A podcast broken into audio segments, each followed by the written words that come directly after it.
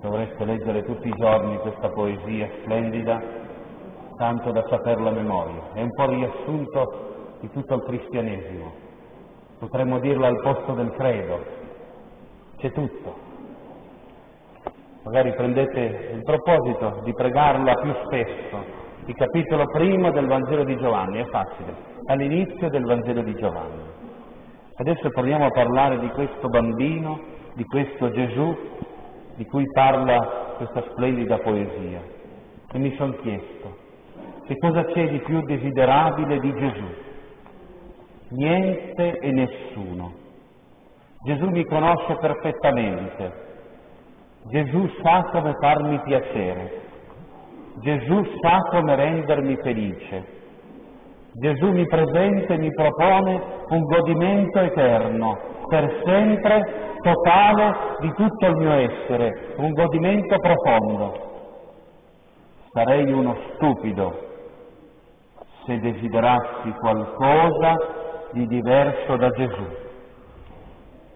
Gesù è stato un uomo attento all'umano, scrutava le persone, leggeva dentro le persone, le aiutava a tirar fuori il meglio di sé, le aiutava ad essere uomini.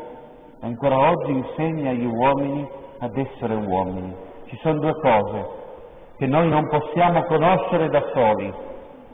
La prima cosa è Dio, perché Dio non lo possiamo vedere. La seconda cosa siamo noi stessi, perché non ci siamo fatti da soli. Noi non possiamo conoscere noi stessi da soli. Gesù è venuto nel mondo per far due cose: per svelare Dio e per svelare l'uomo, per svelare noi stessi, per aiutarci a conoscere noi stessi. E quindi possiamo dire che Gesù è due cose. Gesù è la spiegazione umana di Dio e Dio spiegato in termini umani. Ma Gesù è anche la spiegazione divina dell'uomo.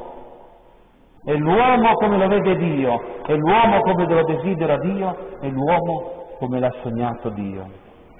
Ogni persona, ogni cosa di questo mondo è stata fatta per mezzo del Verbo, per mezzo di Lui, per mezzo di Gesù, per mezzo della parola. E allora colui per mezzo del quale è stato fatto l'uomo, si è fatto uomo. E allora capite che se voi cercate il senso della vita in qualche cosa di diverso da Gesù, siete degli illusi, siete destinati alla delusione, perché Gesù è l'unica parola che ha detto Dio. Abbiamo detto, in principio era il Verbo, che vuol dire la parola. Ha detto una sola parola Dio, ha detto Gesù. Allora lì troviamo tutti i perché.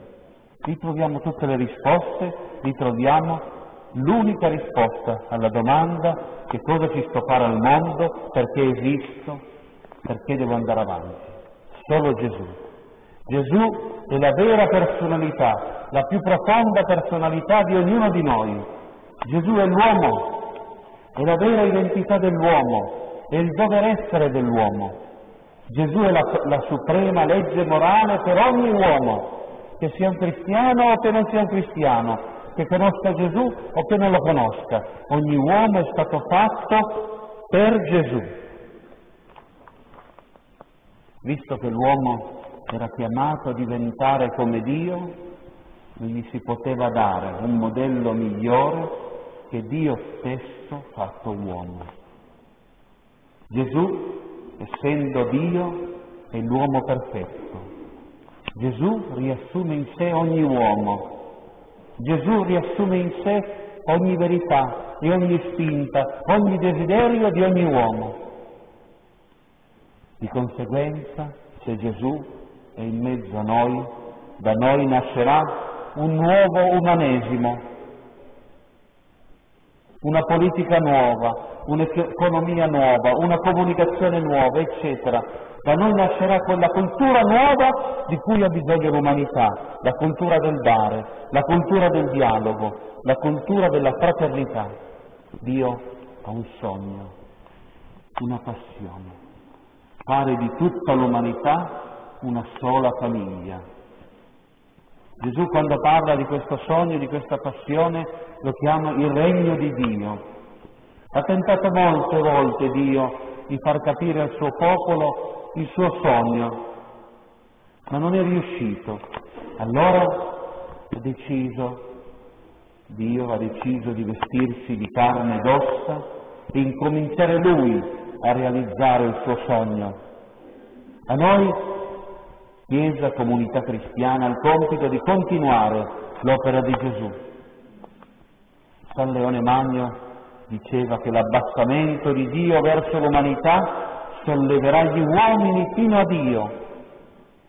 Dio ha mandato il suo Figlio sulla terra a confondersi con le cose create, a riassumerle e a divinizzarle.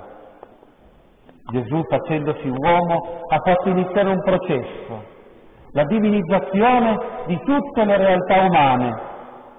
Gesù ha portato tra gli uomini la vita di Dio, la vita trinitaria, che è l'amore soprannaturale. Se questo amore soprannaturale penetra attraverso l'impegno dei cristiani nelle realtà umane, le può trasformare. L'amore che Gesù ha portato nel mondo può trasformare il mondo. Esso attraverso di noi deve penetrare dappertutto. Ad esempio nella politica. E allora la politica sarà amare il partito dell'altro come il proprio. Deve penetrare nell'economia, e allora ci saranno delle aziende che daranno una parte degli utili per i poveri. Deve penetrare nell'arte, e ci saranno degli artisti che operano in comunione, nella giustizia, nei mass media.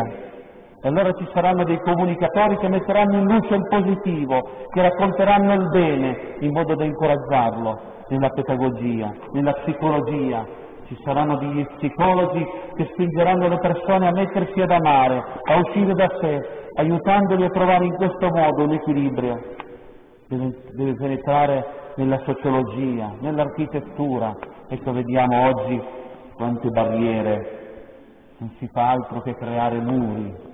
Anche le case come le fanno, sempre tutte recintate. I bambini non sanno dove giocare. Una volta nel condominio si giocava tutti assieme, adesso tutto sbarrato, vedete? Però ci vuole un'architettura nuova che crei spazi di incontro per le persone, invece di creare barriere. Nell'ecologia, nel lavoro manuale, nel lavoro degli operai, nello sport, ci vorrebbero sportivi che vivono lo sport come occasione di creare fraternità, invece di quello che vediamo oggi. E potrei andare avanti. Quante realtà umane, concrete, quotidiane, hanno solo bisogno della luce dei cristiani, hanno solo bisogno di questo amore soprannaturale portato dai cristiani, che può rinnovare tutte le cose, che può trasformarle, che può incominciare a realizzare questo sogno di Dio. Oh, se cristiani fossero cristiani, diceva Gandhi. Appena un cristiano, un gruppo di cristiani ci crede e cominciano a portare questo amore soprannaturale nelle realtà dove sono, ecco che scatta una rivoluzione, la rivoluzione cristiana. E questa rivoluzione coinvolgerà tutti, anche quelli che non credono, anche quelli non cristiani, perché i valori che nascono fuori da questo modo di vivere sono sì valori evangelici, ma sono anche valori universali: la fraternità, la condivisione, la gratuità, il pluralismo, la fiducia, la dignità della persona. Buon lavoro, dimostratemi per favore che il Natale non è venuto invano, non è stato un fallimento questa scommessa di Dio.